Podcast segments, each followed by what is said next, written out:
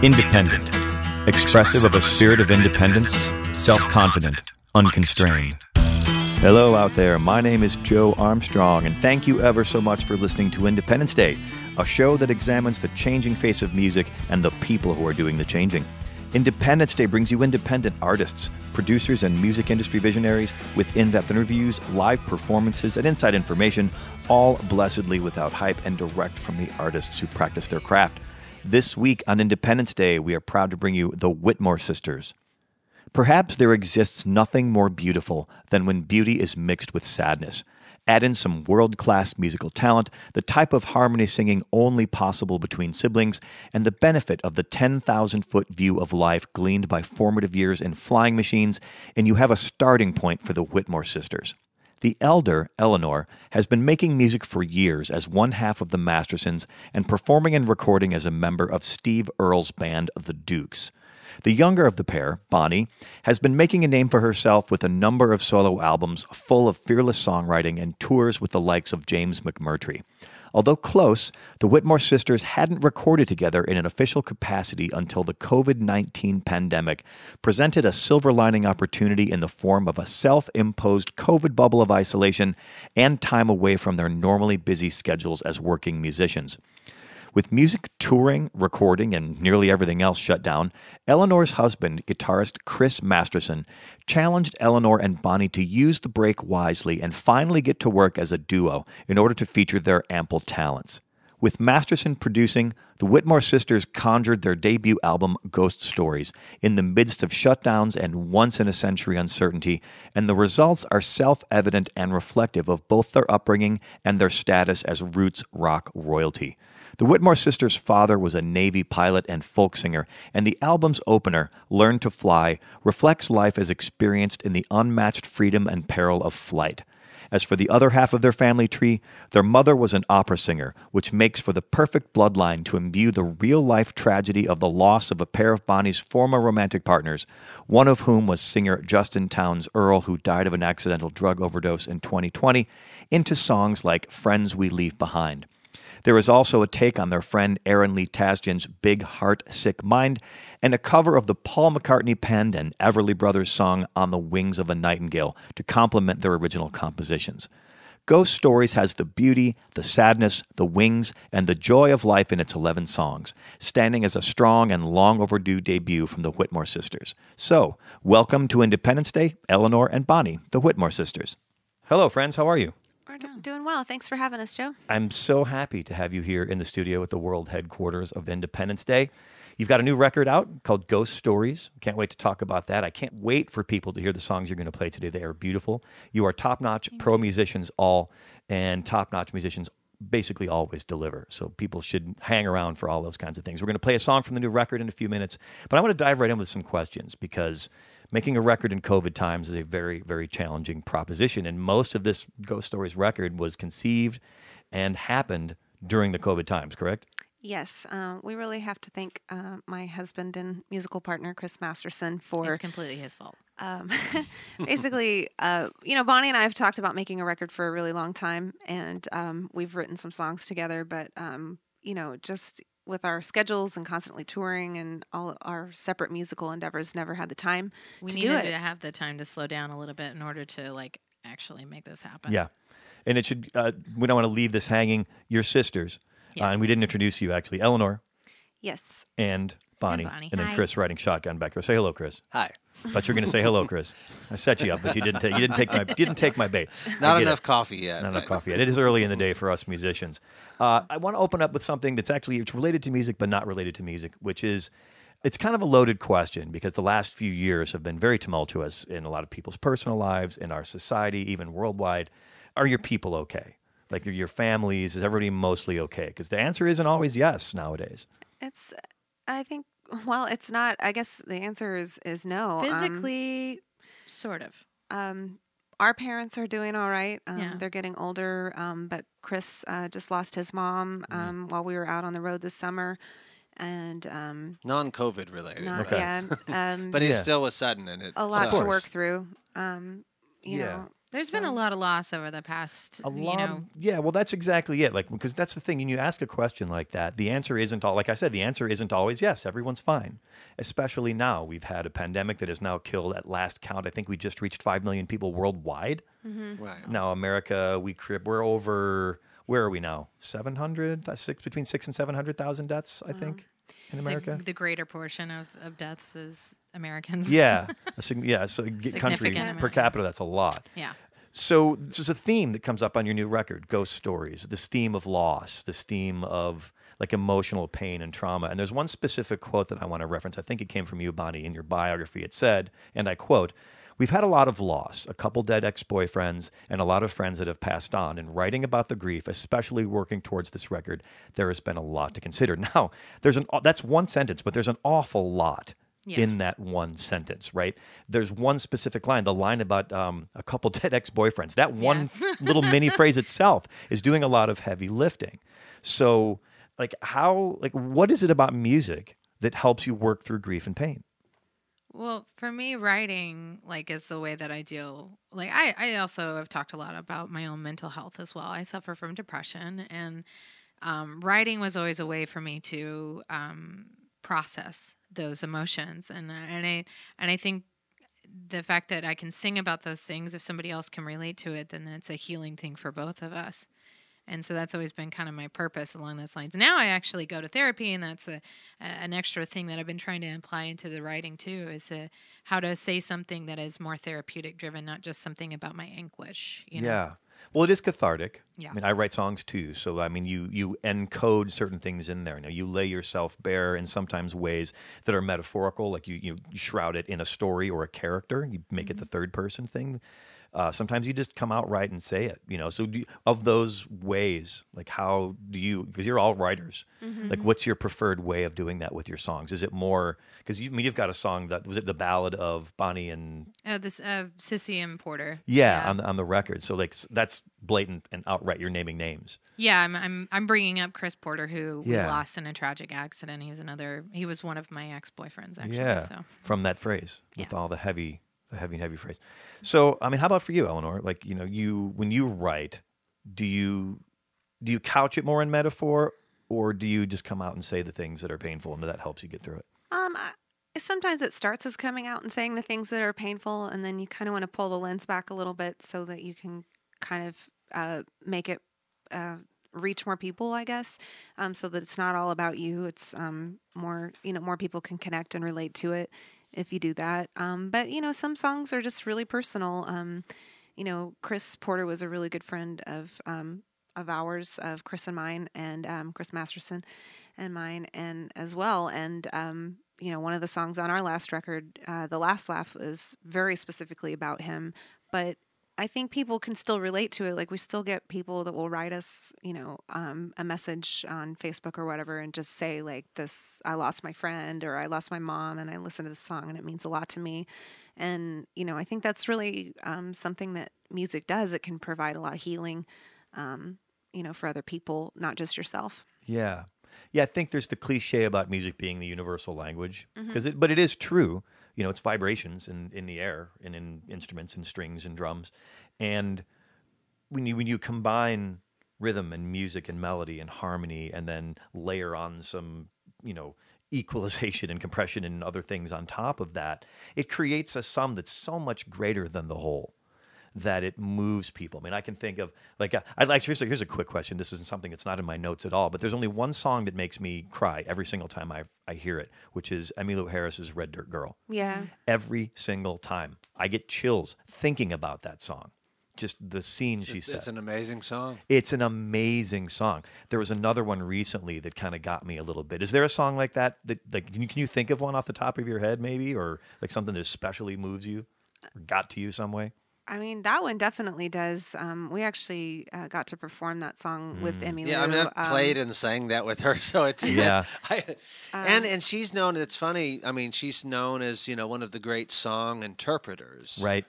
But that's all her. Yeah. you know, and that's so you know it's it's to it's so funny to not be known or thought of as a songwriter first off. I mean, obviously Yeah. yes, she has that voice, but Yeah. to, then it's like That is her song. That, Yeah. that is her song. Yeah. and that's the one that cuts the deepest. Um, yeah, it did because I mean I was I was born in Alabama. That song is set in Alabama. Like I was thinking, I, I in that story I would be the brother that died in Vietnam, Right. and but my sister would be the one, the younger, the friend of the protagonist in that song. So, but that's what gets me when I think about my younger sisters and our relationship. We live two thousand miles apart to this very day, and I miss them.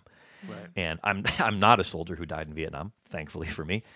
Uh, but it's it just gets me. Like that's that beauty, that's that unique thing about writing that gets to you on a level that like nothing else can. Well, You know- there's things that you can you can say in a song that you can't say just outright. Yeah. like, that's the thing that music allows you to do. It allows you to kind of um, uh, emote something even more so. Eleanor and I grew up with a, a mother who was classically trained and sang opera. I mean, I had no idea what they were singing about, but I felt what they were singing Yeah. about. So The hair like, still stood up on your arms, Yeah. even though it was in Italian. you know it, exactly and it would just like the moment where you know like the the heroine you know kills herself or whatever like Yeah. you were just weeping at that Yeah. moment in time because you just you're you're feeling that uh, uh, emotional rush from the music as well Yeah, because people are imparting.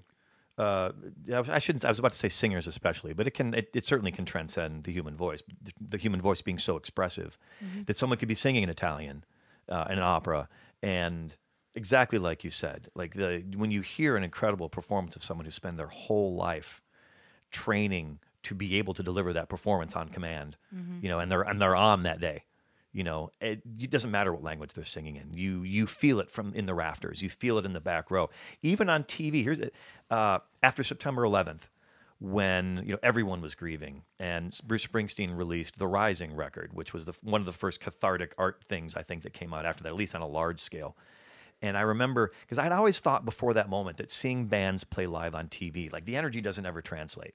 Right. But when he came out and played the title track, I think it was on Letterman, and he came out, and for the first time in my life, I felt the energy of that band. That's a big band, and they put out a lot of energy through my television. Yeah. And it and it got me. It's like, oh, I should get this new Springsteen record. I haven't bought a Springsteen record since I picked up Nebraska when I, you know, when I was a kid or whatever, you know, do you remember the the divas thing on vh1 a little bit. like i remember the first year that they did it and they had you know like celine dion and and uh, I don't know. It was a whole bunch of like A-list people that were on it, but Aretha Franklin came on, and like it was the Oh, moment yeah. that she started singing that it was like you could just tell that everybody was like, "We bow to you. Yeah. this is your show." Like, Yeah. like there's just some people that just have that ability to just like deliver in a in a visceral way that you you feel it in your bones, and Yeah. and that's the thing about vibration too. It really does like it, it's either going to make you um, uh, have an emotional response or make you dance. You know, Yeah. it's and and all of those things are ways to combat trauma. Like dancing is a ways to get that out of your body and out of your system.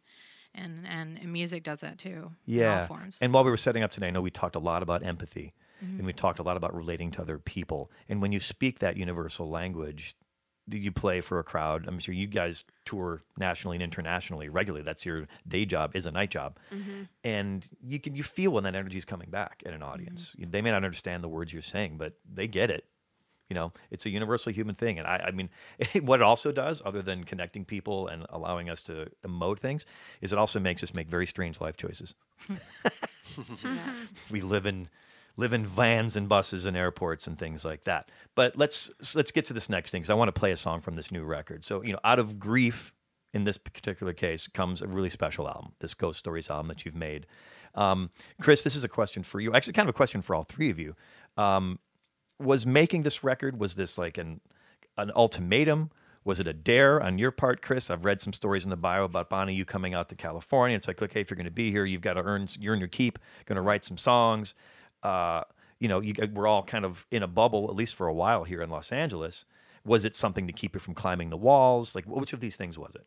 Uh, probably a bit of all of those. Uh, you know, I, you know, we all we obviously love hanging out with Bonnie, but she had had the idea to come out to our to our bubble, and I was just, and we were at the time we're in a, a kind of a small one bedroom. You know, well, I mean, I guess thousand square feet, and That is small. uh, and I was just picturing, and I, I was picturing, you know, like she's not just going to be on the couch for three weeks, but also, I mean, keep in mind Bonnie played on the last Masterson's record, so we there was already plenty of musical intersection happening at the time, but I I don't think that, you know had had the pandemic not happened, we would have been out on a Masterson's tour, and Bonnie may mm-hmm. have been out on some of that playing bass, but they would have never had the time to do this. So like, mm-hmm.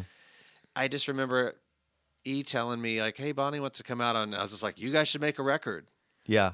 and and they started writing like immediately. And I was on another. I was making another record in. Uh, you know, I was over at Sunset Sound, and they were writing on Zoom, and and literally, I finished my session, took a day off, and set mics up, and they got to work. Okay. So it was a little bit of a dare. A little bit.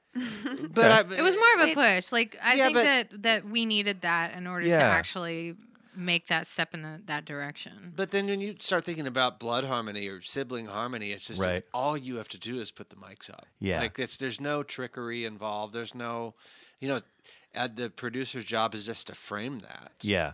Don't screw it up. What's the pilot's Yeah. prayer? We talked about that a little bit before. Lord, don't let me screw up. So I want to play a song from this record. We'll come back. We're going to talk a little bit about a little bit of biographical information about your family growing up, what led you from being like pulling pigtails in the sandbox to making a record together, if you ever did such a thing.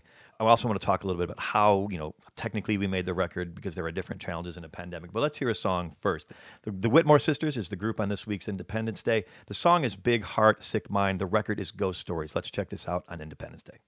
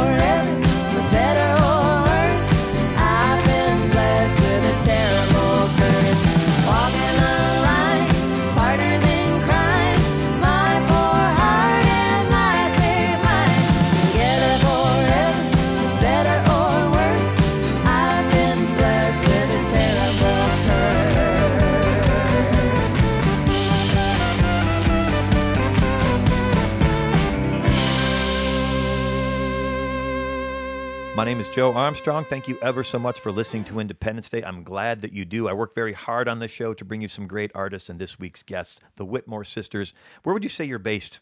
The one thing says Brooklyn, the other thing's like LA, but you've got a Texas connection. Well, the Brooklyn goes back way to our first biography for the Mastersons, so we're definitely not in Brooklyn anymore. Um, Chris and I live in uh, L.A. and Bonnie lives in Austin. So um, We've been here since 2016. Yeah, so I think for the I think that's just part of like you know journalism is dead, uh, especially in music journalism, and people Yeah. just copy paste. And uh, that was the bio on our first record from Yeah. 2012. Well, nobody gets paid for it anymore. Ha- Like I can attest to this, having worked in the news business. Like the things that are you think are being written by top talent is being written by some poor college kid intern Yeah. making nothing. Yeah. Yeah. Well, cool. Let's all compromise our Yep, craft. Let's all. let's, it's the race to the bottom. The music's Right. great though. I love the new record. I played it all day yesterday. Thank you so much for making it.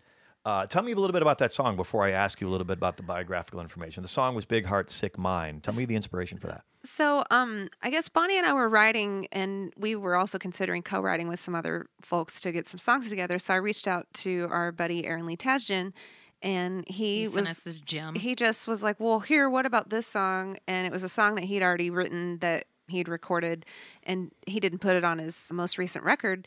And I was like, "Are you serious? Like, we can just like it was perfect. Like, I was mm-hmm. looking for something that was like kind of a little bit more like, I don't know, Dave Edmunds or like kind of more of a rockin' fun tune." Well, and he hadn't thought of it as a duet either. So like to be able to take it and kind of put a different spin on Yeah. it. I think he was like, this is what the song needed. Yeah so um yeah he just kind of handed us that song and um we were really glad he did because it's going to be the single so Cool. I love what he's up to. I've seen him play at Hardly Strictly a, a few times, and I, I just I dig his vibe. I dig what he's doing. So you could do a lot worse than to have someone like Aaron Lee Tasjan giving you tunes to play on your record. Oh, and Well- and we go. I mean, he played at our wedding. Yeah. Uh, we all lived in New York at the same time. We've written a lot together too. Like I've had basically a co-write with him on my previous records. This is Bonnie speaking, by the way.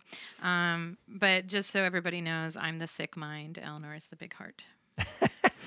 Context is That's so generous very of you. Yeah, important. but he's he's great. And then on his on his what Karma for Cheap record, we wrote a song with he and Yo. We us and Yola and him wrote one of the songs on Yeah. that record. I like what she's up to too. There's Oh, she's people say- incredible. you know, I, I have older relatives complaining constantly that there's no there's no more great music, and I say you're absolutely wrong. I think there's a Mm. ton of great music being made, but I do think it may be harder to find it than it once was. Which is, but it's a double edged sword though because we talked about this too when we were setting up. The advent of streaming technology has just, and, or it started with Napster. The bottom fell out of the industry, but it's also allowed people to discover a lot of things. I myself have discovered a lot of musicians that I probably wouldn't have discovered otherwise. I went down. I know uh, Bonnie, you've toured with James McMurtry, Oh yeah. uh, and you know I'd always liked his music, and I'd had a record or two. But then I got access to a Spotify account because my special lady friend works for a thing, and they because I feel weird about even paying for it because I think it robs musicians. But I got access to one, and I thought, well, I've always liked McMurtry. I'm just going to go. I, so I went down that rabbit hole. Like right before the pandemic, so that's I've been immersed in McMurtry His so- songwriting just gets better and better. It's incredible. it's unreal. Yeah. It's his his stuff is unreal, and I think maybe this is maybe a little tangent, but better than almost anyone I've heard. He's so good at giving humanity to marginalized everyone, white it's, people, it's black people, It's very interesting to watch the audience as to who identifies as to what character too. Right? Like he basically is able to write uh, songs the way his father writes books. yeah.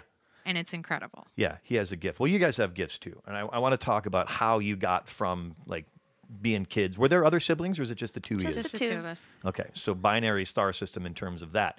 But set the scene in your household growing up. Oh, Uh, gosh. you know, I know that flying is kind of a theme. It's a theme in your bio. It's kind of a theme on the Well, we record. lived on an airport. So Okay. that's just like first off, There like were always airplanes uh, taxiing around. Dad was always tinkering with something, rebuilding something covered in oil in some capacity. encouraging us to fly and um, then of course mom was usually giving lessons or learning some performance piece um, uh, growing up so there's always uh, mom singing opera right, not flying lessons, opera lessons. um, opera lessons Mm-hmm. and um, you know bonnie and i never really took any formal lessons from her but you kind of just learn by osmosis um, well, she would also let us know if we weren't if we weren't doing it correctly. We knew, like she would inform she us. would let us know. Yeah. Um, Um, she did not let me try out for cheerleading or anything like that. we were not 'cause she- allowed.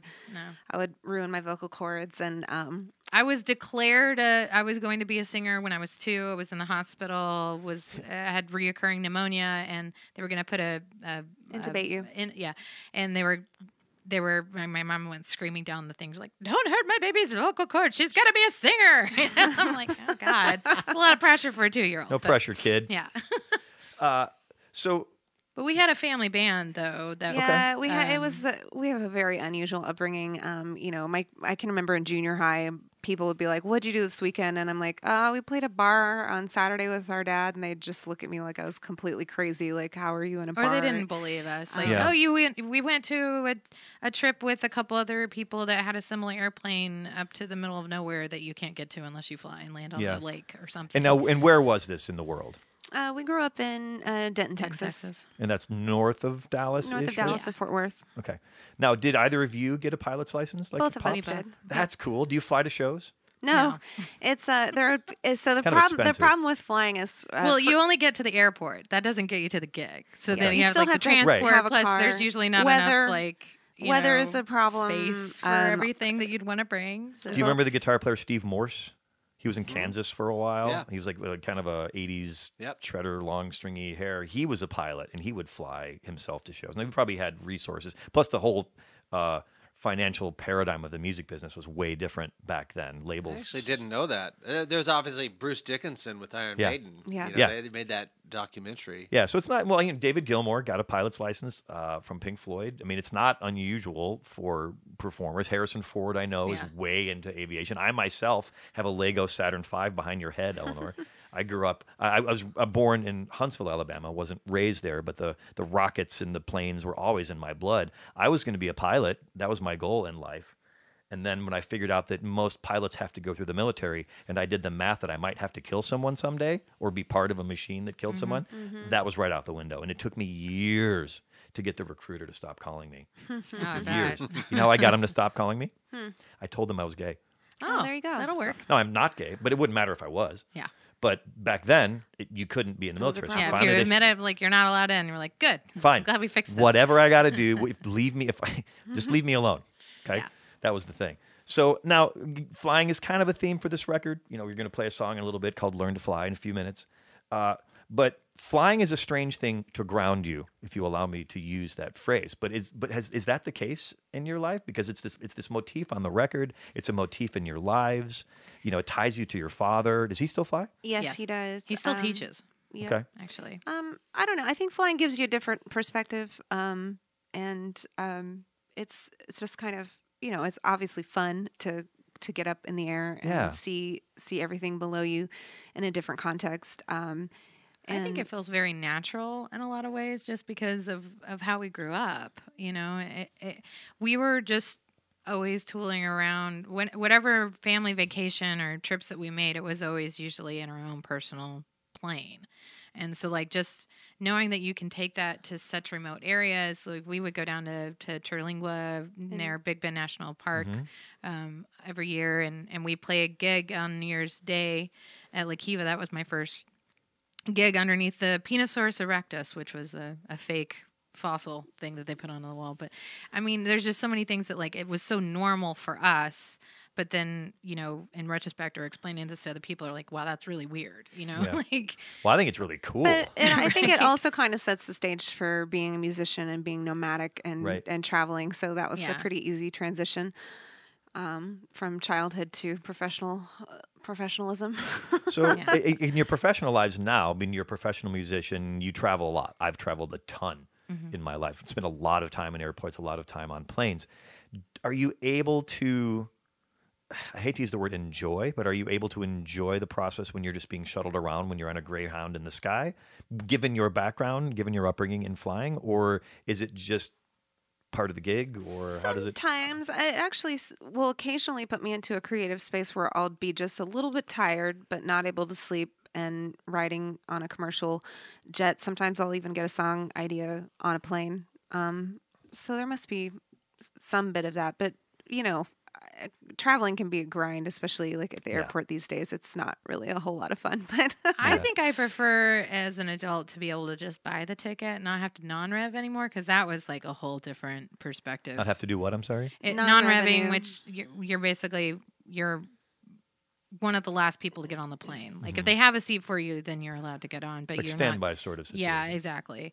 Okay. Um, so there was a lot of travel along those lines where we spent like a ridiculous amount of time, like the Atlanta airport, since that was a huge Right. hub for Delta. Yeah, yeah. I was always in Dallas at the Yeah. time when I like, like the year that I was traveling the most. Like I know every nook and cranny, every outlet, every where the Wi-Fi was good, where it was bad. Mm-hmm. You know how to get quickly from one terminal to another because Dallas has got that strange Oh yeah, yeah. like half uh, hemispheres Mhm. that you get from place to place. Um, and I'm also traveling a lot to the southeastern United States from California, so I'm always it always seems more lately Houston, but for years and years and years it was Dallas, always in Dallas. Well, and 9/11 changed a lot of our ability to fly too. Just, I mean, it used to be able I could ride with my dad from the from his uh, from, I mean, what are we saying the the employee lot and come in through the the Mm-hmm. Right. pilot's lounge, which is Right, something right, they would right. never allow Yeah. today. these days. Yeah, it's funny. I mean, this again. I don't want to get conspiratorial. It's, it seems to me, having lived in the post 9/11 universe for now 20 years, it seems like the illusion of safety more than Right. actual safety itself. Just a little bit of security uh, theater. Yeah, Right. little, little tip of the hat. You know, we're we're watching you, guy who's not white. you know, uh, it, it makes me sad because I miss it. I used to travel again as a musician and a technician, and I would have a Leatherman tool, Mm-hmm. and I would just fly with it in my bag. Like I could take apart the plane while it's flying if I, you know, back then. But now, you know. Yeah. I, nothing even close to it. But let's move away from the flight thing for just a little bit. Chris, this is going to touch on something you mentioned just a few minutes ago. You mentioned like um, like, uh, like family harmonies, sister harmonies. We've got the Louvins, uh, Everlys, uh, many other people, but you two definitely have that thing. Your speaking voices are very similar as well. It's confusing for the sound guy always. Yeah, yeah, it's definitely. actually confusing for the mixing engineers. Sometimes Yeah. they don't know who to mix um, louder in the in the mix, and so like we would get mixes back and be like, "So actually, Bonnie's Right. singing lead on this song, so you're gonna need to make her Yeah. a little louder because we just never had this problem quite Well, before, and so- also like the like the Louvin brothers, like sometimes our Right. parts will cross over, and we will go from one person singing the melody, Right. switching over to the harmony. And Chris and I do that on our Mastersons gig too, where we'll be kind of trading parts, and it does get a little confusing for um, yeah, for, pe- for people who aren't musicians, basically, you know, harmony singing. People know what that is. Two people singing together, and they complement each other. Uh, but uh, uh, the Louvins was the first place that I heard it. The Jayhawks was the next evolution of that. For in my listening sphere, was people, you know, the the voices are so alike, like yours are, that what's what you just described. There is no real one melody line Right. that anyone is singing. It's the melody and the harmony all works as one cohesive thing, and you're both taking turns, but not turns like you take a verse, I take a verse. We're talking within Right. a line, uh, Yeah. within a Amy, phrase. Emmylou referred to that as the third voice. Yeah. You know. Yeah, like you know the the Jayhawks. Yep. You know, was the first place I Well- first heard it because I, I I started with a band like that and then went back to the Louvins. Right, right. And those guys, they, you know, they switch. You know, who's singing lead? They, they'll fall into unisons and then Right. split out. And there's some, there's a lot of great. We've been touring with them, and it's just, Yeah. you know, such a treat. The unison is the key thing, and I think that's the key difference for that like harmony, like the shape note singing that the Southern style thing. Because the Louvins were from Alabama as well, and my grandmother used to go to singins, is what she called them, for real. And my grandmother still sings and still plays guitar. She's 94 years old. Dig that, right? That's awesome. There's hope for all of us. Uh, It's probably what's keeping her young. It is, but and, and among yeah, it is. She's active. She Mm-hmm. fell recently, but she's okay. She's I think she's going to get out of rehab soon. So here's to you, Jewel, uh, Jewel Armstrong. Um, so g- given that you do this kind of close note harmony trading off thing, like which which of you like what do, is each of you bring? To this mix, I mean, not just as simple as instruments, because I know Bonnie, you play guitar, Eleanor, you play violin, plus a little bit of keyboards, plus you also sing. Uh, Chris, you kind of being the utility man, playing some guitar through this. Like, but Bonnie what? played all the bass on the I'm record a, a too. bass. okay, and, oh, yeah, I'm, genre, that's right. You do play bass. I forgot about that. You're absolutely right. The but what do you not just instruments, but what do you bring to this whole? Because you're sisters, you're similar, you're from the same family, but you each have to. You're not the same person. Like, what do you bring? We do have a little bit of twin sort of linkage uh, between us, I think, in some regard. We're like twins that are like six years apart. like I, I'm a Gemini, so I have a, a twin side even within myself. So uh, I don't know. I Bonnie and I are just so similar. Um, you know, she's definitely got. Bonnie has a kind of a bigger voice, and she's got. I do a like the way that I think that Will. Or w- I mean, it was it was they were talking to Will Johnson, but basically it was like we both hit the target, but one of us is more like an arrow, and the other one mostly like blows it up. Yeah, So- you, she Bonnie's a bomb, and I'm kind of more the arrow. I've been um, lovingly nicked, nicknamed the pitch bitch um, because I am kind of uh, a little hardcore um, when anybody's she she out. has a more reaction to uh, something that's not right than say maybe other people. Yeah. Well, there's. I feel like there's a there's like an allowable range of pitchiness. It Mm-hmm. depends on who you're singing. Like I was, I love John Hiatt. I mean, who doesn't love Oh, John yeah. Hiatt, right? I was listening. I've been again. I've been. I've also been listening to a lot of John Hiatt. I mean, I have been for forever, but artists kind of ebb and flow, and you're listening. And I've been listening to a lot of John Hiatt, like filling in those records from like 10 years ago that I didn't get when they came out. And like he's pitchy. Like he's all over the place, but he's awesome. Right? So there's an allowance and I think it's contextual as far as what's allowed in terms of pitch because I grew up in choral singing. You know, 40 voices, 12 part stuff, half note harmonies, and very complex arrangements. Right. I, I love that. To this day, I miss that more than anything.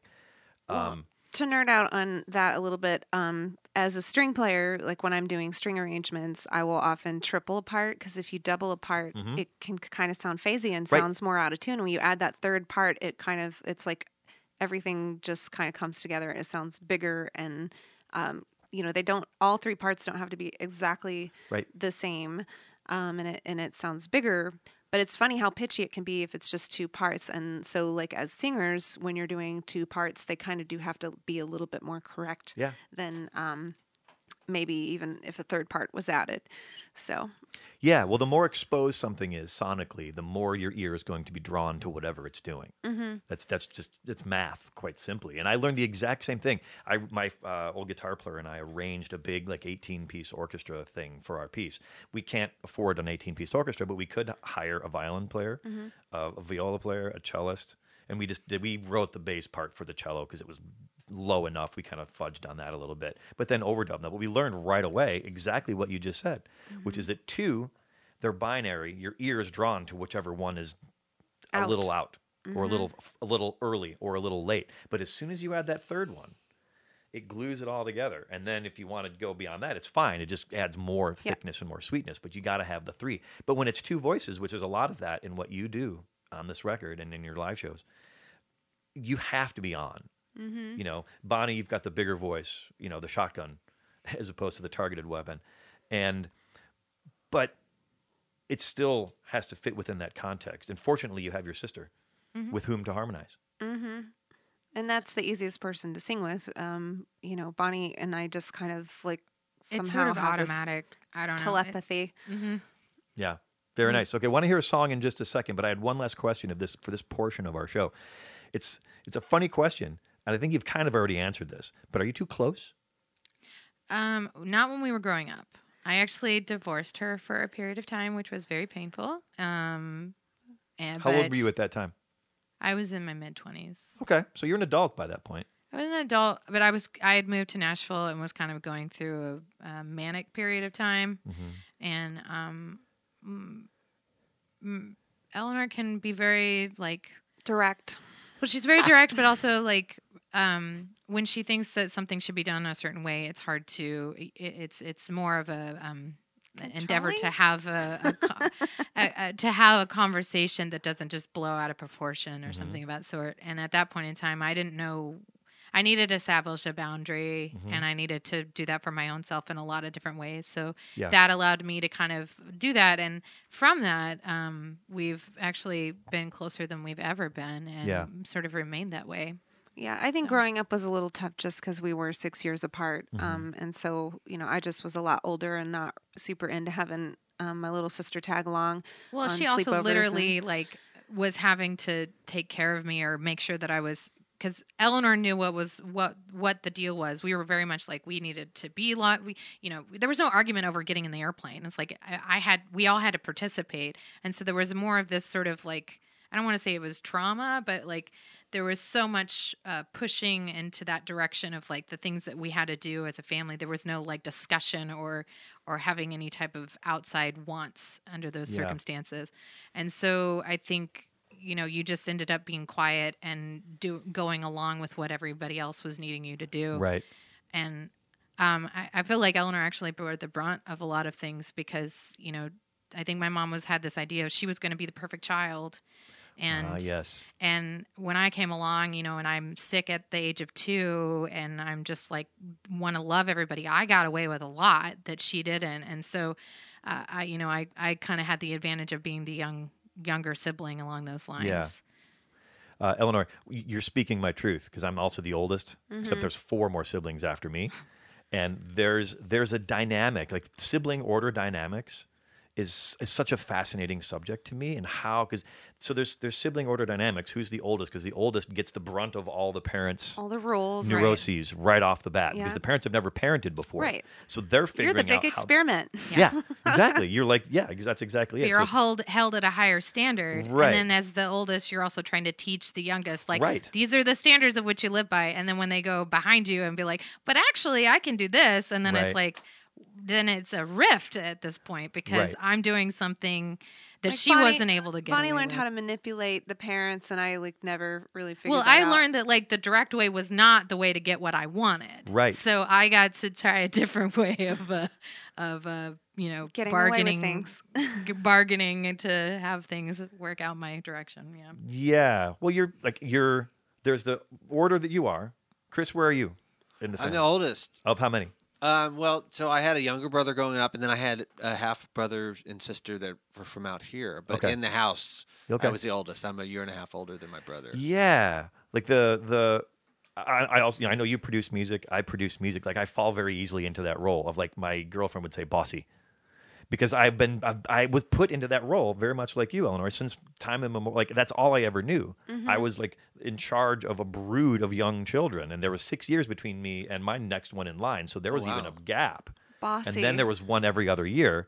And it was like, you know, it's like like think about a hierarchical system like the military, where it's like, you know, mom and dad are the generals, and then I'm not even a colonel because I'm a kid still. I'm their child, but I'm like a sergeant. Get it done. Right. You're That's like the role for the oldest down child. there, yeah. Take the privates and take the hill. Go take that hill. And that's what that's what it was. Like marching orders. Like I, you know, so I learned very easily how to extrapolate a big project and then then the resources at hand. Well, and and then, then your how to how to do that. How to and then your manifest that. parents kind of put that on you. They're like, okay, you're the oldest, you're in charge, and and Right. so like so you kind of have this. She extra literally burden. saved me from drowning a couple of times. Like Yeah. I know that she's like had my back. Like that that was never a question of that uh, one way or the other. There was always the love there, but the like took a long Yeah. time to get around to um, uh, superseding the love. Yeah. I think this is a great place to play a live song. What is the first song we've got queued up? Tell me a little bit about this. Uh, well, Kinda this is we were learn, talking about. learn to fly. Uh, so uh, Tying it all this together is right off the Yeah. bat. tying it all together. Uh,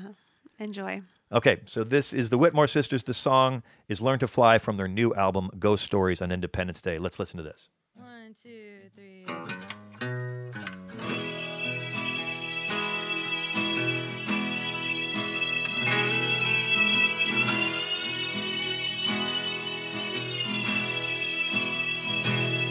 If you wanna ride roller coasters, you must grow so tall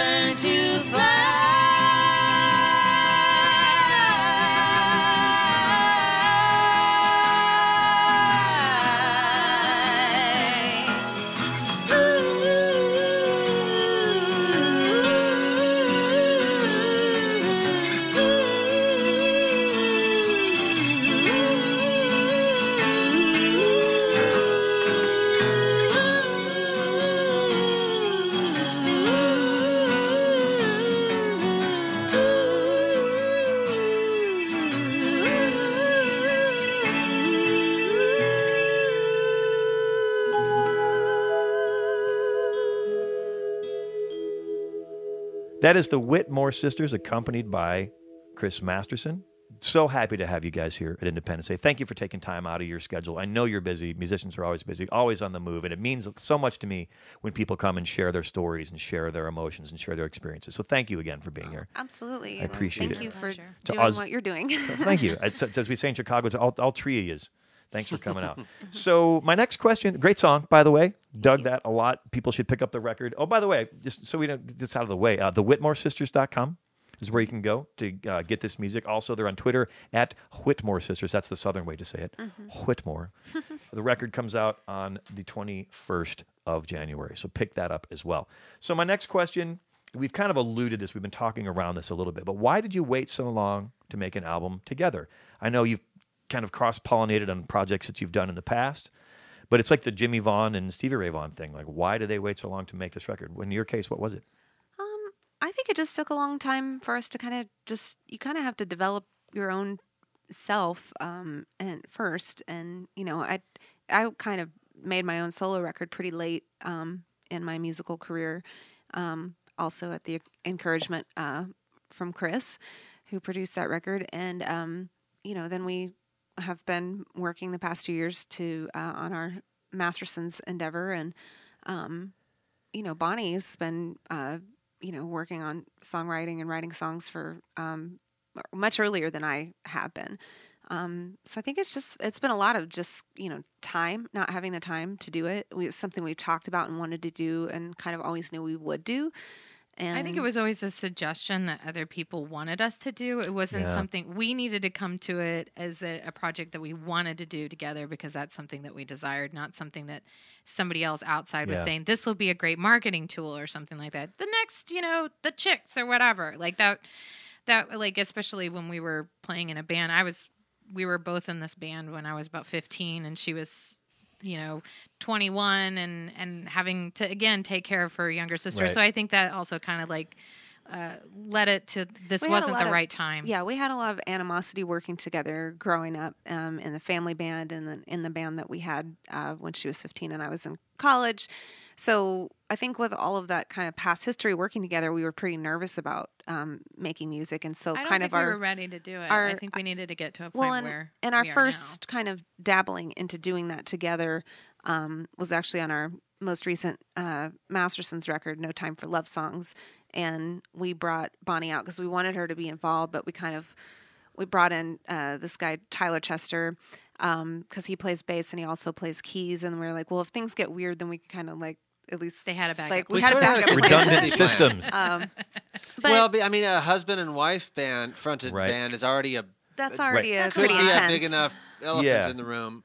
then so you we were had like, siblings into Right. it Yeah, the therapist could make a, have a field day with what's going on. but it went better than pers- anticipated. So you're like, Yeah. Yeah. okay. I mean, and then in Shooter, Jennings, who was producing, Mm-hmm. kept on throwing Bonnie on bass. We're like, it just it, Yeah, it he worked. loved- it was he loved her organic bass and it was playing. great.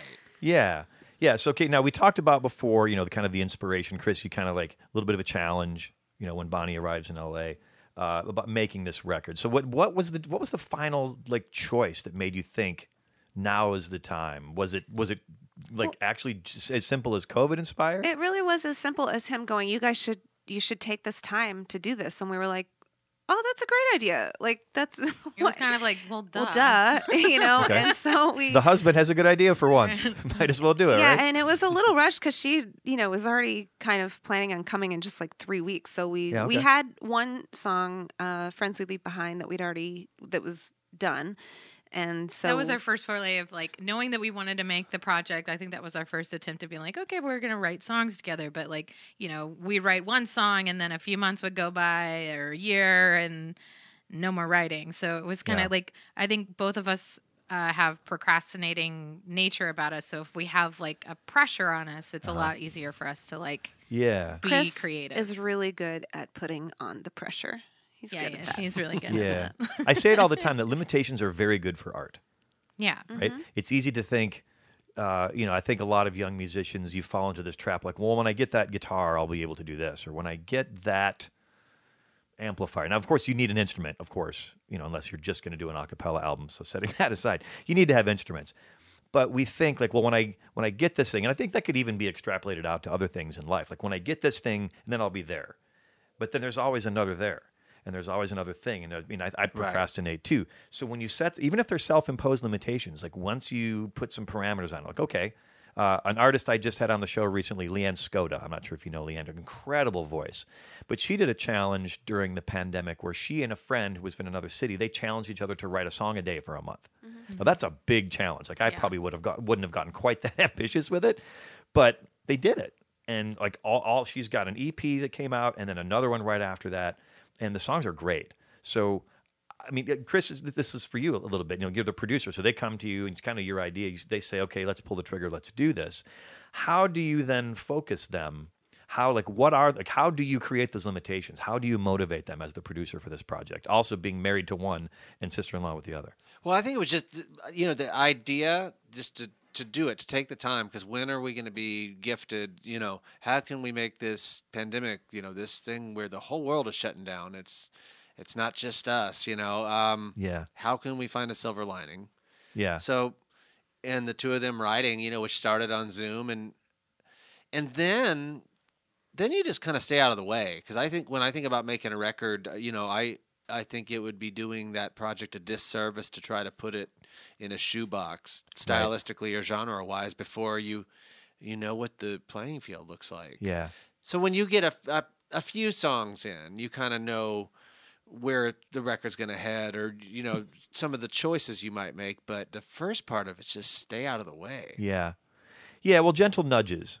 There's different styles of production. There's the like I I usually like the Rick Rubin style, which is like work on you know help them help the artist be the best version of them they can be Right. and release the best album they can do at that time.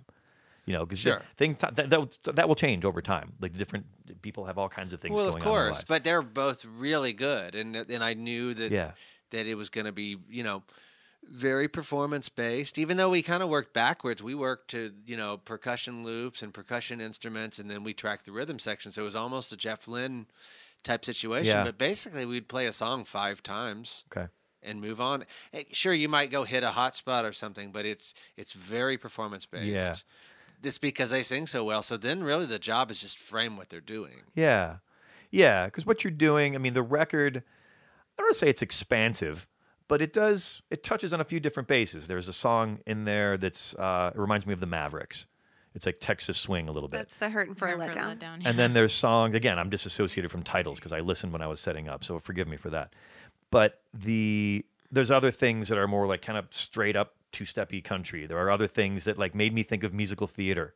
There's some cool, there's an augmented chord in there somewhere that I heard. There's some minor four chords in there somewhere. So it's not just like cookie cutter country stuff. There are more flavors that made it into this stew, you know? So where like where did like so you've you've moved on to the writing phase now for the record. Where did the different elements from this stew come from? You Bonnie, you said that you'd kind of started writing before that. Chris, did you in, give them parameters in terms of this? You kind of just said you just stayed Not out of at the way. all. Stayed Not out of the at way. all. Uh, but so but how did you, were there any I think Chris's basic biggest like contribution was giving permission for. I mean, I mean, not that it was like his to do, but like No, no, no. they have their own band together too. So like to be like, we hey, probably have wanna- more, you know, more of an unspoken, and we have our t- And by- by we, you say you Matt, and Eleanor. Eleanor and I. Okay. Uh, People can't see us. But all three of us have a really um, wide musical influence and you know a lot of different influences you know bonnie and i obviously have a classical background with our mom but our dad was a folk singer and like a lot of the songs that he would cover that weren't his like we didn't even realize still finding like these songs we, later we would on be in life. you know in junior high or high school when we would finally hear an original recording and be like oh that's the beatles or oh that's bob dylan um, and it, you know so we and you know in our mastersons recordings we were often just kind of riding the ridge of like ray davies and ray price where we have the southern um, influence because we're from texas but um, we are you know anglophiles and really love um, pop music in the sense of beatles pop and yeah. um, and so it's I think it's really fun to write a country song and then figure out like Hurtin' for a Letdown is like a straight up country shuffle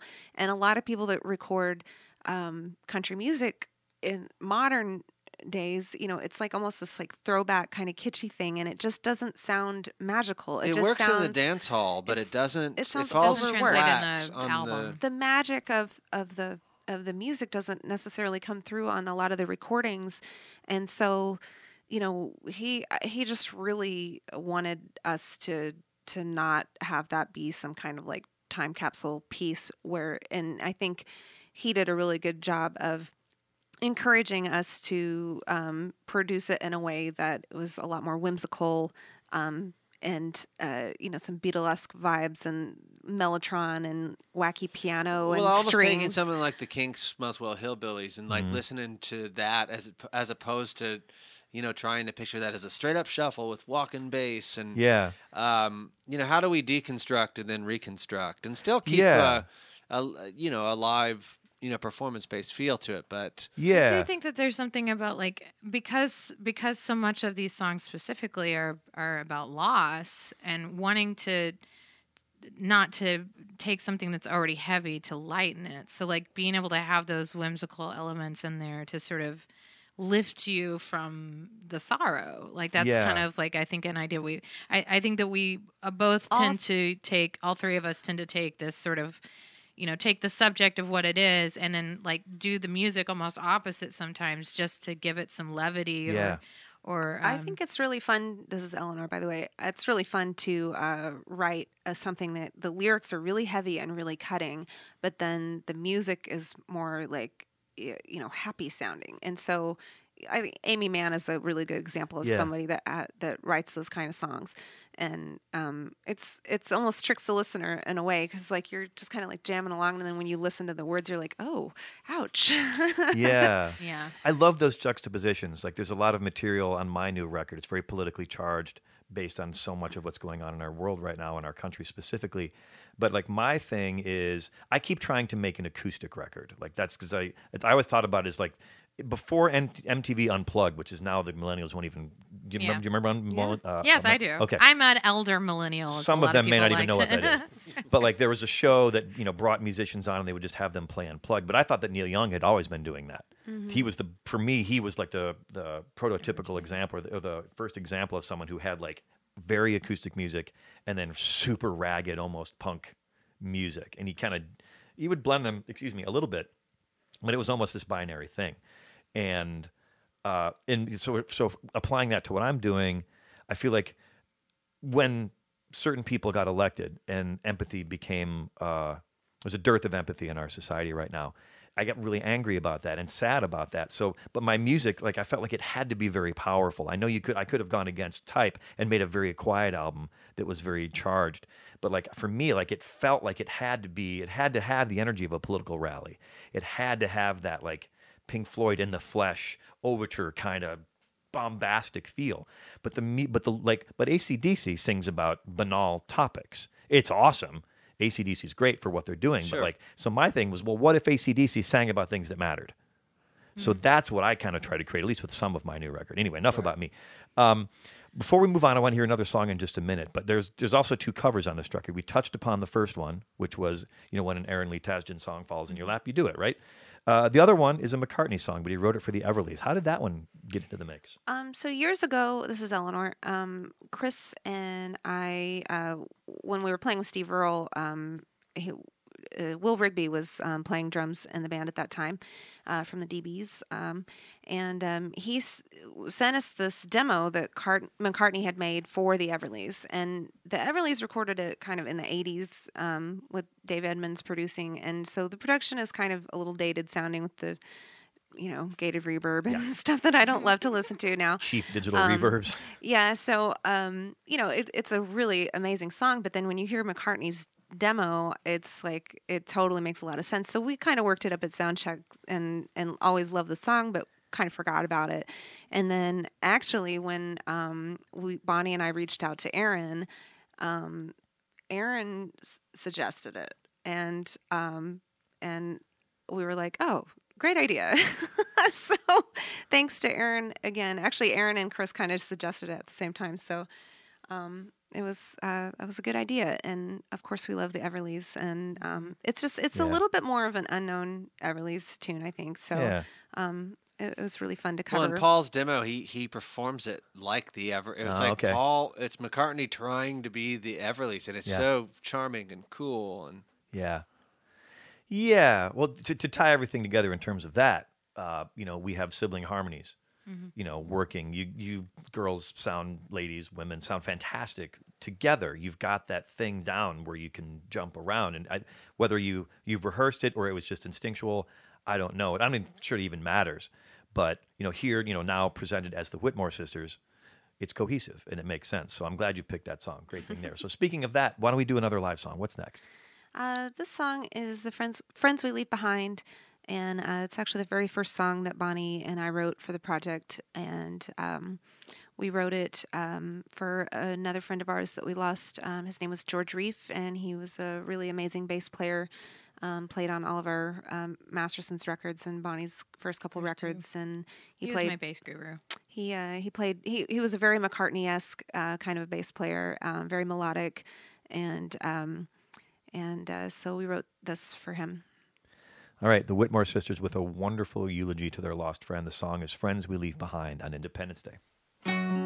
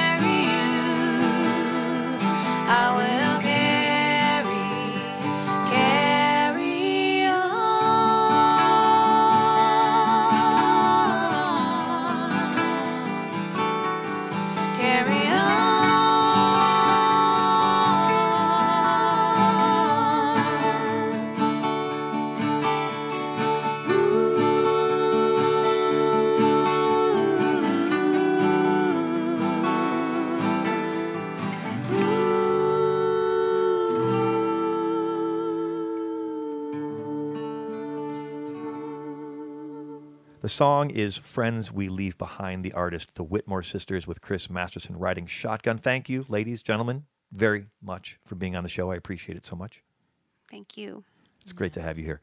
Let's talk a little bit about the nuts and bolts of making the record. We've again, we've kind of touched upon this a little bit. We've kind of delved into that, but this was taking place during a pandemic. I know I had huge challenges trying to safely finish a record, especially vocals being the most, mm-hmm. asp- you know, aspirational, as in not into aspire, but you're you're spraying particles all over the place and microphones in rooms.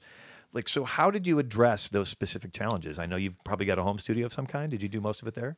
Yeah, you know, we we've over the years accumulated uh, a lot of stuff. I mean, a, a home studio is kind of like a, a virus. You know, it starts out, you know, I'm just going to have this tape recorder in the corner, and then then eventually you have snakes and mic stands and pianos, and Yeah. so uh, we do. Um, but that was kind of you know when I when when Bonnie wanted to come out, I knew that um, you know we we did have those constraints because of the pandemic. I mean, we were working on some other records in studios around Hollywood, and you know a big budget record can you know block out Sunset Sound, or we had gone to New York where Right. we put on face shields and flew across the country to make a Steve Earle record, and we were testing in and out of the session and but that you know just you know we're living in a music business where budgets are strained already Right. and you know that's not even you know the budget to get everyone tested a few times a week and Right. um We didn't have a record deal um, when we first started um, this idea, so you know we just kind of figured that we would make it at the house, and um, so that's how we started. You know, normally we we go in and you track with the rhythm section live, and you get the rhythm section uh, takes first, and then you overdub everything else, including the vocals. And this was a really fun way to work because we kind of did it backwards, where we got the acoustic guitar and the vocals, and then you know I was able to we just you know got the vocal takes and then when we took those tracks into um, another studio here locally um, we were able to it was kind of fun to be able to listen to final vocals while you were tracking the rhythm section. Yeah. well and we also Um, did the rhythm section stuff as you know relatively small closed sessions and it was just it was bonnie on bass and our, our friend jamie D- douglas on drums. And um and they played live together so that still kind of gave it the live element we didn't lose the thread or and it, and it didn't break the spell. Yeah. And that's a lot more easy to just like being in a room with a couple of people. It's like we just wore masks and Yeah. and, and the we just sort of like allowed ourselves to be in a bubble together, so okay. we weren't having that kind of. But I love the you know I- the the you know it's kind of the Dan Lanois, Mark Howard type. You know, it's like I like working in a house, especially you know if Buddy you have Miller too. Mm-hmm. yeah, and if you have some nice gear, then because you're not you're not looking at the clock quite like you'd be in a studio that's costing you fifteen hundred bucks a day. And, Yeah. and you can go out to the patio and you know smoke something or you could go put on a record and you then you Yeah. go sing and it's like oh you want to go for a walk let's go for a walk because that Yeah. that takes some of the um the pressure off Yeah. Yeah, I, I like that. I, I've, I've made all my records and the records I've produced with other people. It's like a, I call it a hybridized method. Like uh, Eleanor, like you were saying, I do prefer to, if I, if possible, to get the rhythm tracks done in a studio because the drums are the Sure. most complex sonic Yeah. instrument. Of course. Like course. I've I could hammer together a four mic technique thing in here, but I've got parallel walls and I'm in my studio, and I could you know I know enough about sound engineering that I could probably coax something out of it. but we also live in a city where there happens to be some really good rooms to do just right. that. Right, and for not that much money, you know, Right. so I- so I I go down and you know I work with Mark Rains on my that's most where recent I record. really this- did it, yeah. That's where Uh, we Yeah. went to the station house, and actually, right near his uh, studio, studio there was a street sign that was Whitmore Street. Ah, So I was like, cool. ah, that's a sign. thought Mark was going to steal that sign for you. I guys. know. Come on, No. Mark. The uh, well, I've I've got an We need to Armstrong message him. Avenue sign here somewhere, so I'm I'm your man when it comes to illicit thievery of street signs. Uh oh. Love it. I don't know what the statute of limitations for stealing street signs is, but maybe I shouldn't be talking about this.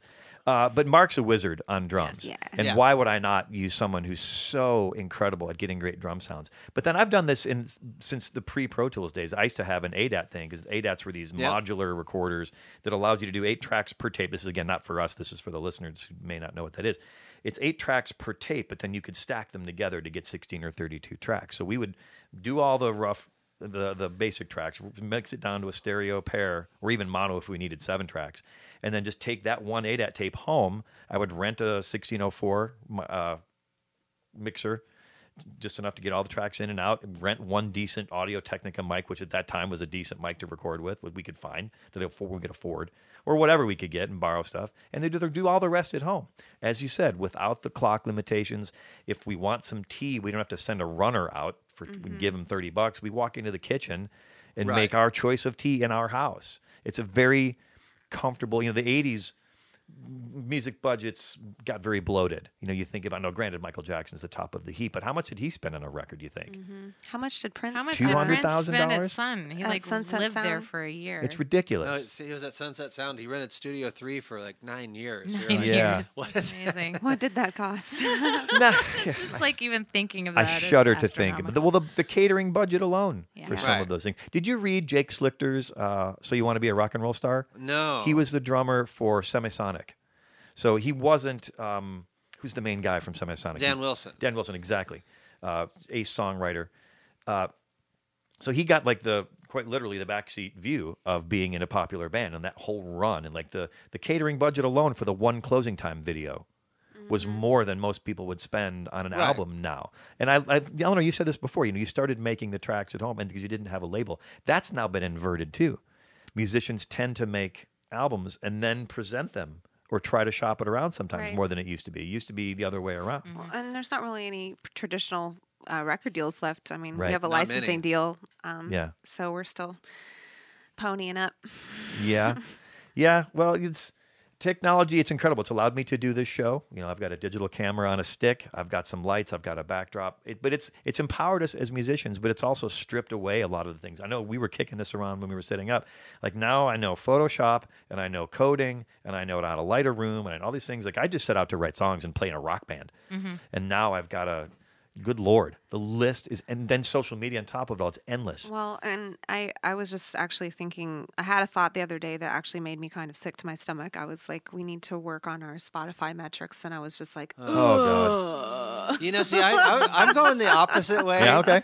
We we Tell me drove out more. to we drove out to Malibu yesterday, and I heard three songs that I played on on the radio, and I was like, I need to just stay home and do this yeah. more Yeah. because yeah, well, it's funny because you know I've played with some younger. Uh, my last band was called the Millennial Falcons because it was two guys in their twenties. They got none of my jokes, but I love playing with them because you know the, they're they're vibrant. Like they're not like some musicians become jaded. They get a little checked out when they get older. So it was cool to play with those guys because they're like super eager to do things. Yeah. But like, and they were really sharp. This is in no way. I have. I will not impugn millennials or any other generation for that matter because it drives me nuts when people do that. I'm looking at you because you're the closest to the millennial in the room. But like the millennials I know work their asses off. They work Oh, yeah. hard. They do their homework. You know, they've been they're they're doing the same thing every every generation has done, which is try to make sense of the world that was handed to them. Yeah. They had no choice. and without any type of pay raise involved. Yeah. That's what the other thing that I realized. It's like I've been playing music since I was a a teenager, but I haven't really seen much of a pay raise. yeah, And get in line, sister. Me neither. I feel you. I know. I feel you exactly. Uh, I want to get another topic in before we get that last song here because we've we've talked about paydays in the music business, and this kind of ties to the, the way that most musicians are making the lion's share of their money now, which is touring. right? Mm-hmm. We're, we're it's kind of reemerging out of this COVID period. It's kind of a thing, but kind of not. And you're being tested. And some tours are out, but then they're having to be canceled. Close personal friends had whole tours. Now I'm not even talking about the ones. I had, I had a close friend who had a tour booked in Europe for. Well, you were out with the Jayhawks at the same time, right when COVID hit. Like you, how many more dates got canceled?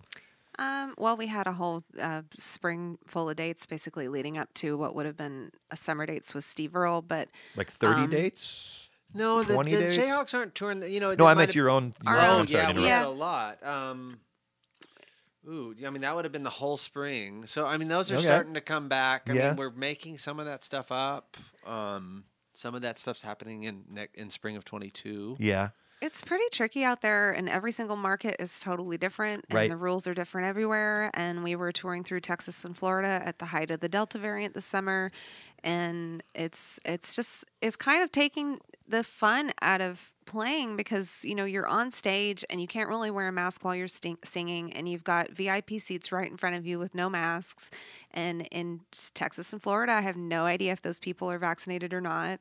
Yeah. And you know, we were out with Steve this summer, and we had a breakthrough. You know, we were all vaccinated, and our steel player got it, and he missed the whole rest of the tour. And okay? Yeah, he's fine. Um, He had a but- headache for four days, but you know, and he had to stay. You know, be quarantined still in a testing positive. hotel Right. in Fort Lauderdale. Yeah. Yeah, We, it, this is still a bad time to be in the mass Yeah. gathering industry. Yeah. Well, it's in some ways I'm surprised it hasn't collapsed more than it has. You know, there's the McMurtry line at the end of the rope. There's usually a little more rope Yeah. sometimes. Sometimes. You know, Not always, though. Not always. uh, but it, it was already hard before Yeah. COVID. It was already uh, so much of the revenue for musicians had been pushed to the live show. Ticket prices had started creeping up, but then you've got these big conglomerates, Live Nation, whatever, taking a taking a share of the profit. And the I'm still mad that other bands didn't get on board with Pearl Jam when they were fighting Ticketmaster all those years ago. Right. Nobody else would fight them. right. Um, Radiohead did a little bit. They did some tours where they kind of self like self promoted and self Mm-hmm. did everything. But by and large, the industry just kowtows. By the industry, I mean the musicians kowtow Well, to the people from the It's a little tricky because even with COVID this summer, you know, Jason Isbell, he, you know, took a stand and in Texas, and some of the venues were able to accom- accommodate, and Right. some weren't.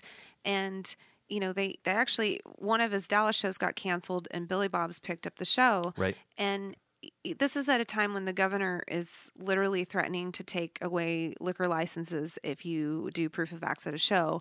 And so, like Because they, he likes they small government. and and Right. so the so the the they interviewed the owner of Billy Bob's and he was like, "Ah man, we bring in so much tax revenue. I'm not worried about it. We're just doing this for this one show. Who cares?"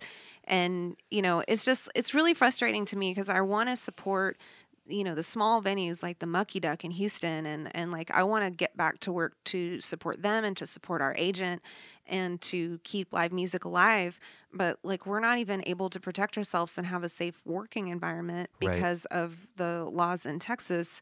And so it's just really tricky. It's kind of like feeling like flying after 9/11 like it's just not as much fun and you know i don't want to have animosity towards the audience because they're not wearing their masks Right. even though it's been suggested. But um, you know it's just it's pretty hard. It's hard for us to stay healthy out there. It takes a lot of energy and time and planning to get these tours together. And when you know it's like a house of cards when Yeah. you know one thing falls it can just wreck the whole tour and then you know you've lost a lot of money and it's it's just really it, it's a little frustrating out there right now Yeah. I feel like everything's just a hypothetical. It, Yeah. It's been remained that way, and that's just an uncomfortable place to be. Well, like, it's, it's kind of disheartening to make plans when you know that they might be canceled again. And so, like a lot of our tour dates with the Jayhawks have been canceled and rescheduled and canceled and rescheduled Right. again. Um, And that all takes time and money. That's Mm-hmm. all money against future earnings. yes. So it's a little tricky. Uh, bef- well, before COVID, it was livelihood. So you're concerned about your livelihood as a musician. And our culture, I say this all the time, our culture talks about celebrating art and musicians, but they really don't. No. Because the only thing that you celebrate are things that you're willing to pay for. And people aren't really willing to pay for it. Music is free. There's that Gillian Welch song with everything is free now. So before it was our livelihoods, and now it's our livelihoods as well as our mortality. It's our physical well being. Musicians have died. John Prine died Yep. you know uh, a favorite of mine as almost everyone who's ever put pen to paper and written a song Yeah, everyone knows who john prine is and he's not the only one Uh, other people have lost their lives too, and then people outside the music community have lost their lives. And I, I without, I, I, I will never understand why people have reacted the way they have to the last two years in America. I will never. It just should not be political. Um, It should not be political. I mean, I'm, I've got plenty of things that I will be. I'm happy to be political about, but this should not be politicized Public in any way. safe health, you know, public health is not a yeah, political issue. it's it's not really a thing. So, well, walk me through. You know, you guys have done touring through blue states, red states through this whole time. You know, at least you've been starting up since this last summer, since vaccinations have been a thing. So, like, what kind of testing regimen is that? Is this like a once a week thing, a twice a week thing? Because before you jump in, like I've, I've got friends who've been out. You know, uh, you know, perhaps the Steve Earle organization has the resources to put the pedal steel player up in a hotel for two weeks. right. But some And kept tour- him on payroll. well, right, but some tours don't have that at all. But that, that's Right. another thing I was going to come back to is actually like like Jason is is bigger than Steve at this point. Like Yeah. even though you know Steve is is He's a you legacy know, artist. a legendary artist as a songwriter. no, but as- um, as far as he- numbers as this far year, as Jason's numbers, doing as far numbers as this year. bringing people out to shows and the the kind of clubs playing- clubs that we play, like Steve isn't even at the level where he can like throw down and say this has to be this way at this concert. He tried to do that at the beginning of his tour this summer, and his agent and all the clubs and everybody pushed back and said we can't do this was back in um, April. We Right, can't when we can't require year, you know, so vaccination. before the Delta Um, variant even Yeah. came into play. So like it's just a really uh, uncertain uncertain landscape and like we we all want to make these demands and and have you know certain protocols but it's pretty tough. So you know what we're doing is we're we're vaccinated chris just got his booster um, I've already had COVID, and the both shots were pretty tough on me. So I'm gonna. Um, I talked to my doctor, and I'm gonna wait on the booster for a little bit. yeah. Um, we're testing regularly. Um, we wear masks. We um, don't have guests backstage. It's a different, you know, it's a different Yeah. experience. There's there's less interaction with the people uh, in Yeah. that regard, which is a little you know it's sad on both ends along those lines. Yeah. because I we're don't miss that. Well, we're not able to go to go out and, and mingle with the audience Yeah. because um, it's just not safe for us to do so. Um, as far I mean, It's also just awkward. It's really it's a it's I mean when we were first starting to play shows, it was like I was trying not to shake people's hands. Right. And that was like I'm selling merch to them and they want to shake my hand and I'm like I don't want to do this and then they don't want to buy something from me or they feel offended by it. And it's like this weird sort of we, we don't know how to interact with each other anymore. Yeah. We don't Yeah. trust each other. There's That's lot the other of- problem is there's just not enough I don't trust this person is doing the due diligence that I am. Like I make a point of I do a weekly show at, now that the Continental Club is back open in Austin, and I have a different guest every week. I had a I had a almost a, s- a situation where I was going to have a guest who wasn't vaccinated.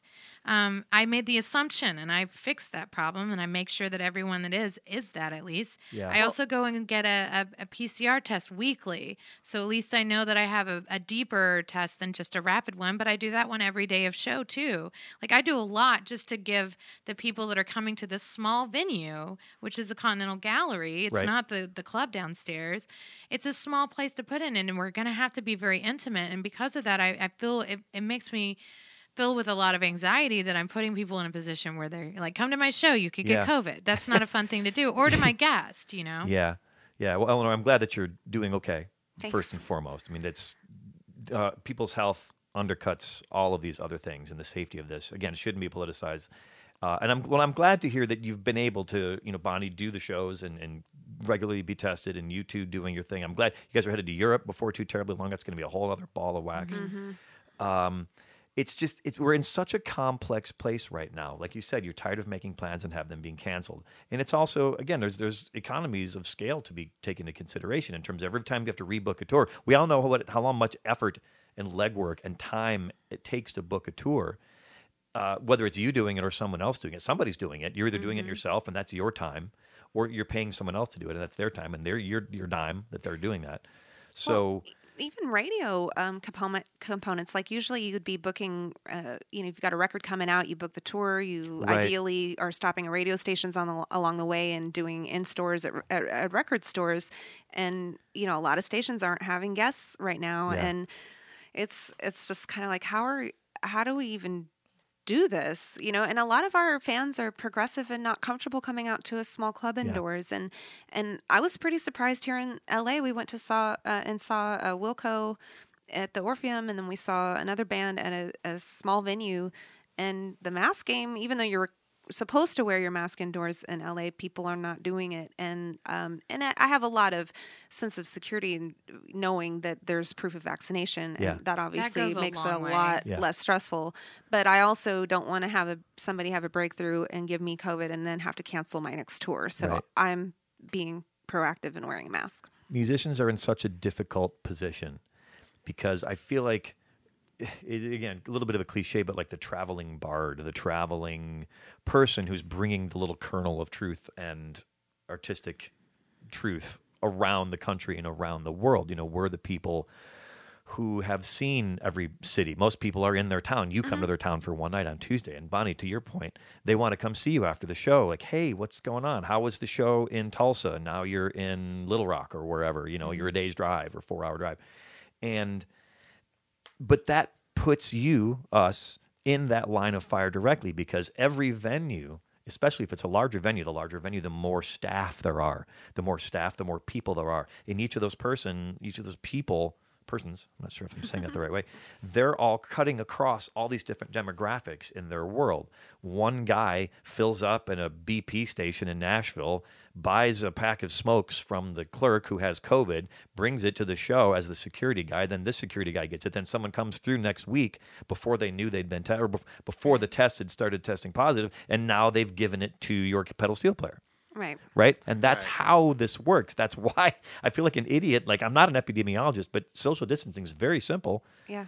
And but now There's now, things that we know that do work versus the things that are not, and I think we've also we have so much shame around a lot of these things that like w- because we don't want to ask the awkward questions or we don't want to say the thing or whatever. It, I mean, even with the guests that I found out who hadn't been vaccinated, like that was like, uh, like it, it, it made me. They got sick, which is they kind of got how it sick came up. was how it all got came, how it came up because I thought it was the a show, break. Yes. Yes, Okay. it was a it was supposedly I thought it was a breakthrough case, and by but sick it you wasn't. mean sick with COVID or sick with Sick something with else? Sick with COVID. COVID. Okay. The the point is is that it also just put me in a position of like I don't even know how to interact with somebody now. I- It's Right. changing our ability to like can I remain friends with somebody through all of this? Like it it's definitely uh, putting us constantly like you meet a stranger and you have no context with this person or even if you do know them, you just don't know if you feel view things the same way and that you you're you have so much care. Because i think so many people too have also like looked at this like well,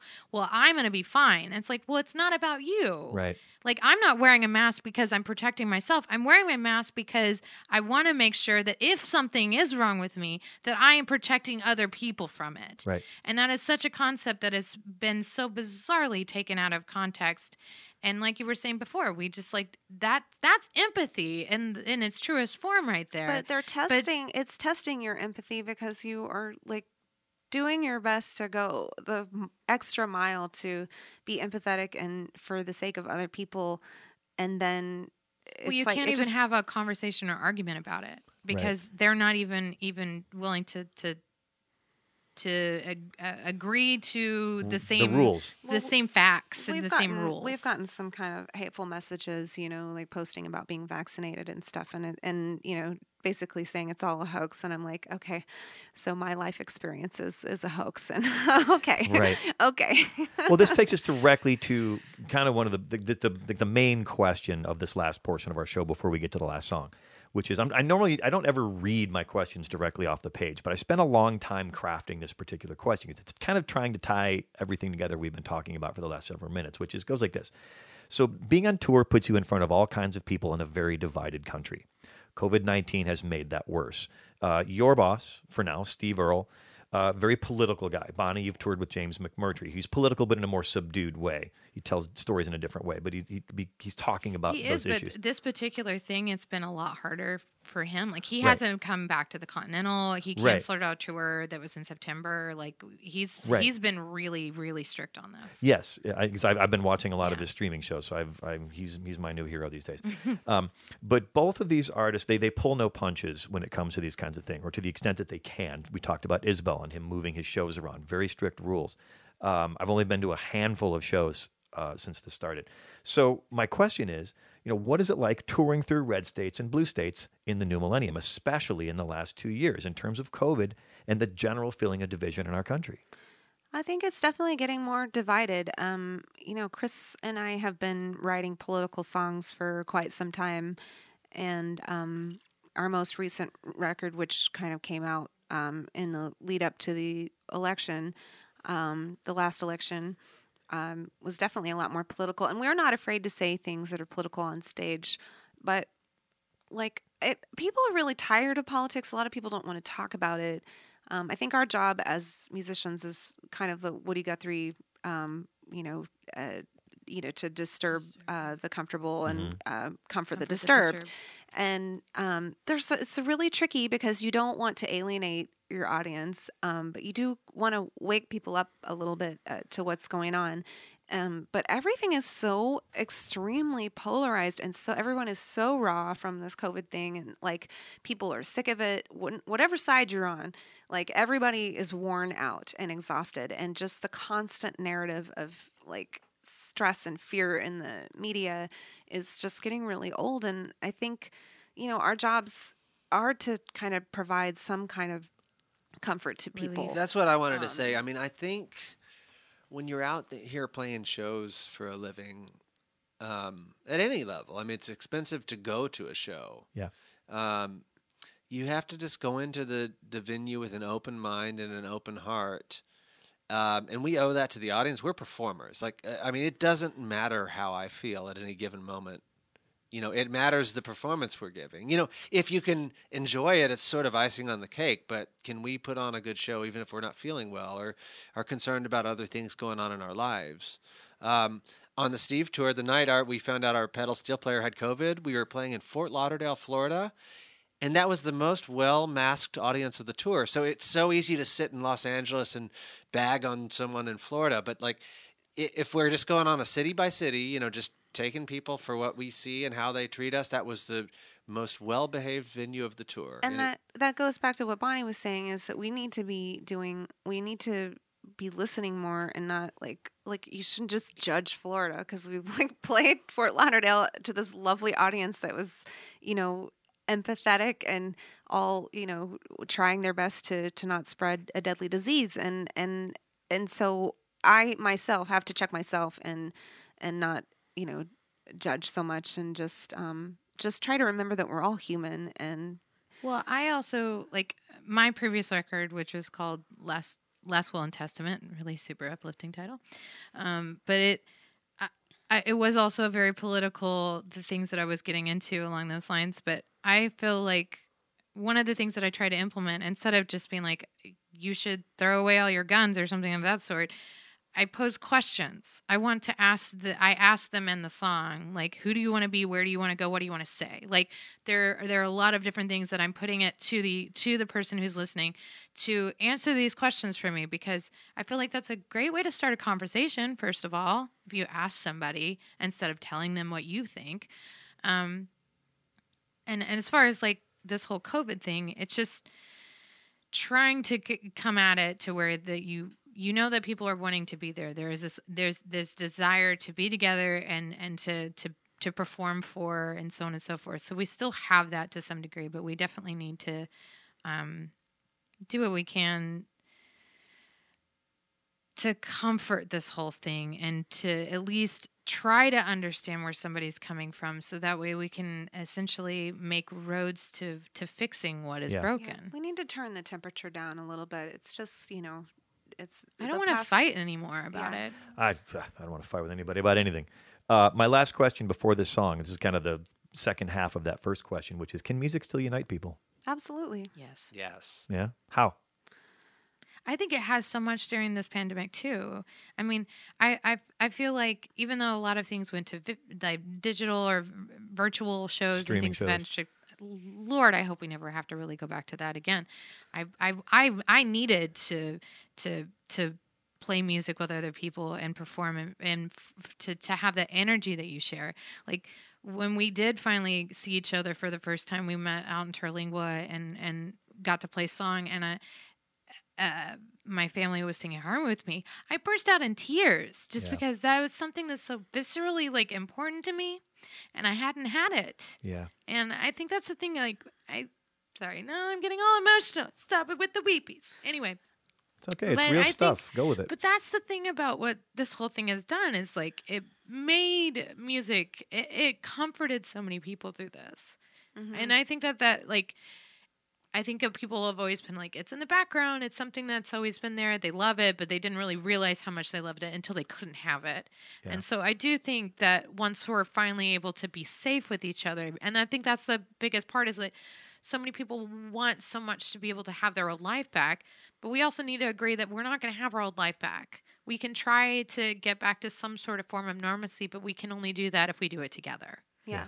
There's something about the shared experience aspect of music that, and, and maybe even as performers that are out, you know, slogging it out every night, you don't feel. But Eleanor and I went and, like she had mentioned, we saw we saw Wilco, and that was the we have some friends that work in the organization, and we went out, we put our masks on. It was the first show we'd seen as punters in probably about two years. I started crying after the Yeah. first song. Like I, And it- I didn't expect that because it wasn't even like a really sentimental kind of song. It was just like such a like big Yeah. energy.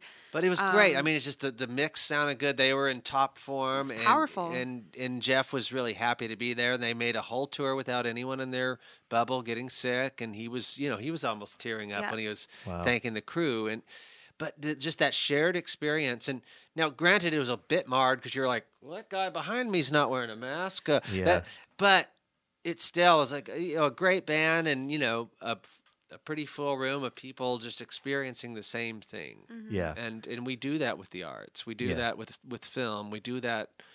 That's why know- we do it. Yeah. Well, like, like I said before, that's why we've all made such questionable life choices because we're obsessed with. I've been obsessed with music. It's it's it's, it's written into my code. It's Yeah. I can't not do it. I, it's it's just it's the most important thing I will ever do. Whether I sell a record or net or sell twenty million records, I mean, it would be better to sell more rather than less. But I would do it regardless. Well, and that's not why we do it. That's the Yeah. reality of it. Is is like as much as you say you want to like be a star or something of that sort, or or show people that you are um, uh, Just be deserving of where you are to be successful at it or whatever. But like the real drive behind it isn't about a material outcome. Yeah. It's about the connection that you create. Yeah. And and the need to emotionally connect with other people. Yeah, I do it because I want. I always said I want. I want to make people feel something. You know, back then it was like the ennui of the the Gen X ennui, the kind of Can I general feeling. It's like That's can can I say something so powerful that you feel it too? You know, through a digital medium or through a live show is even more intimate. It's a better. You know, whether it's a giant show can still be very intimate. You know, I had uh, I want to hear the song in just a second, but I had I had two moments where I choked up, and through the course of this pandemic, which I mean, there were many more than that, but the big one was when I got my first vaccination Yeah, me too. because it wasn't like ollie ollie oxen free force field up. I for me the specific feeling was this is the on ramp to the comeback Hope. trail. It Yeah. ga- Right. it It This is a real Yes. Tangible thing which will take me uh, just as you said Bonnie a few minutes ago. It's not the end and it may not ever go back to the way it was, but it's it's the road it's the getting on that highway to take us to that new place. It's going to be a place that's going to feel more normal. And the second time was the live show that I saw. We went to see, our first show was outdoors at the Greek. We saw uh, the Mavericks with Los Lobos, two great bands, Yeah. and then Ozomatli just turned out to be there too, which I didn't know because they weren't on the ticket. They don't print tickets anymore. Uh-huh. And then there was another band even before that, and I didn't even know the opening band, but it's the first time Yeah. I'd I'd watched I'd watched hundreds of streaming shows, tons by McMurtry, mm. uh, Jonatha Brooke. Who else? I can't even remember. Madison Cunningham did a really mm-hmm. great one. Mm-hmm. Um, I had a virtual Thursday show every week too. I saw some of yours, but to see it live, to hear stage volume out of amps, Yep. Mm-hmm. and to hear the the Well, just to be able to play together. I mean, that Yeah. really like that was the thing that like I could sit there in my room all along all all every day during the pandemic and still have that, but like the ability to to to have that energy shared and to be able to play together. That's like you know, uh, for for me it's not just about the solo aspect of music. It's about Oh, about yeah. like the orchestrated we all have a part to play. Yeah. And when we get together and we get to make something beautiful together, then that has much more impact on me personally and I think other people. Yeah, it's an additive. There's always more love. It's that thing about siblings, right? Tying it all together, tying the whole thing together. Like, you know, people say, like, you have one kid and you have another kid. You don't take the love you have and split it in half and give the other half to the other kid. It's just more. More. Yeah. It's always additive. It's always additive. Anyway, how about one last song before I kick your butts out of here? What is this last tune? Uh, hurting for a letdown. T- Um, Tell me a little bit about this. I wrote this one. This is uh, one that I kind of brought to the to the mix. In fact, I think I wrote it right around that time period. I think in like late November or whatever. But um, I basically have what I refer to as a suicidal heart. So I don't always choose the people, but it just happens. And so I kind of wanted to write um, sort of my own ghost story of my love life um, in, a, in a form of, of addiction, essentially, because All that right. seems to be my problem. Laying it out there, Bonnie Whitmore. This is the Whitmore Sisters on Independence Day. The song is Hurtin' for a Letdown. One, two, three.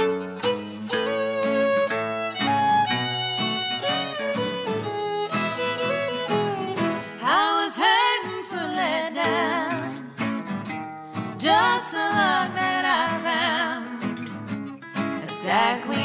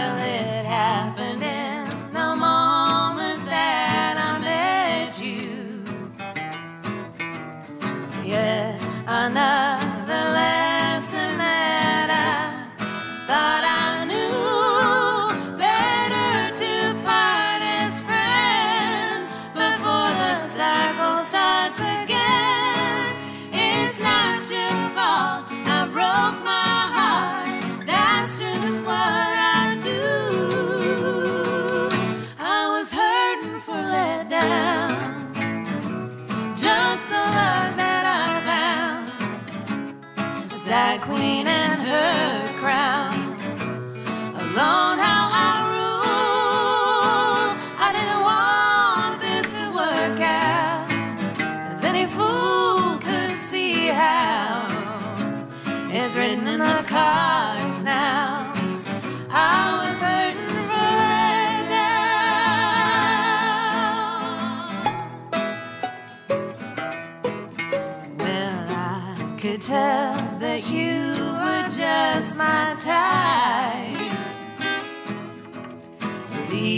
Deeply unavailable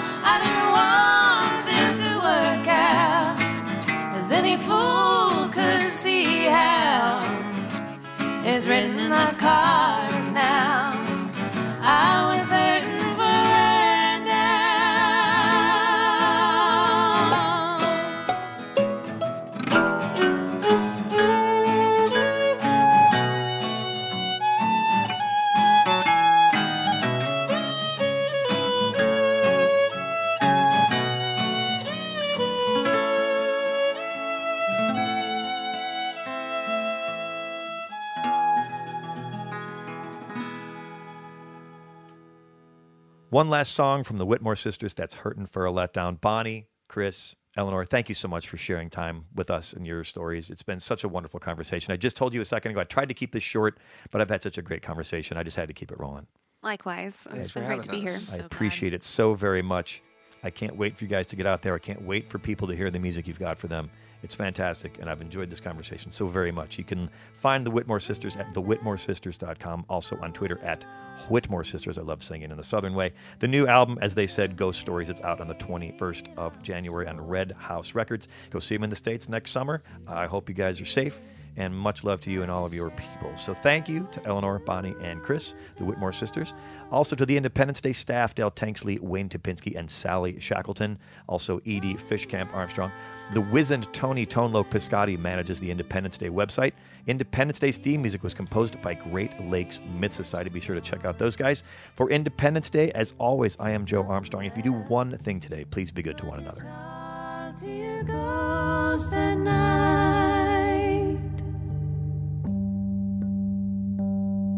I wish I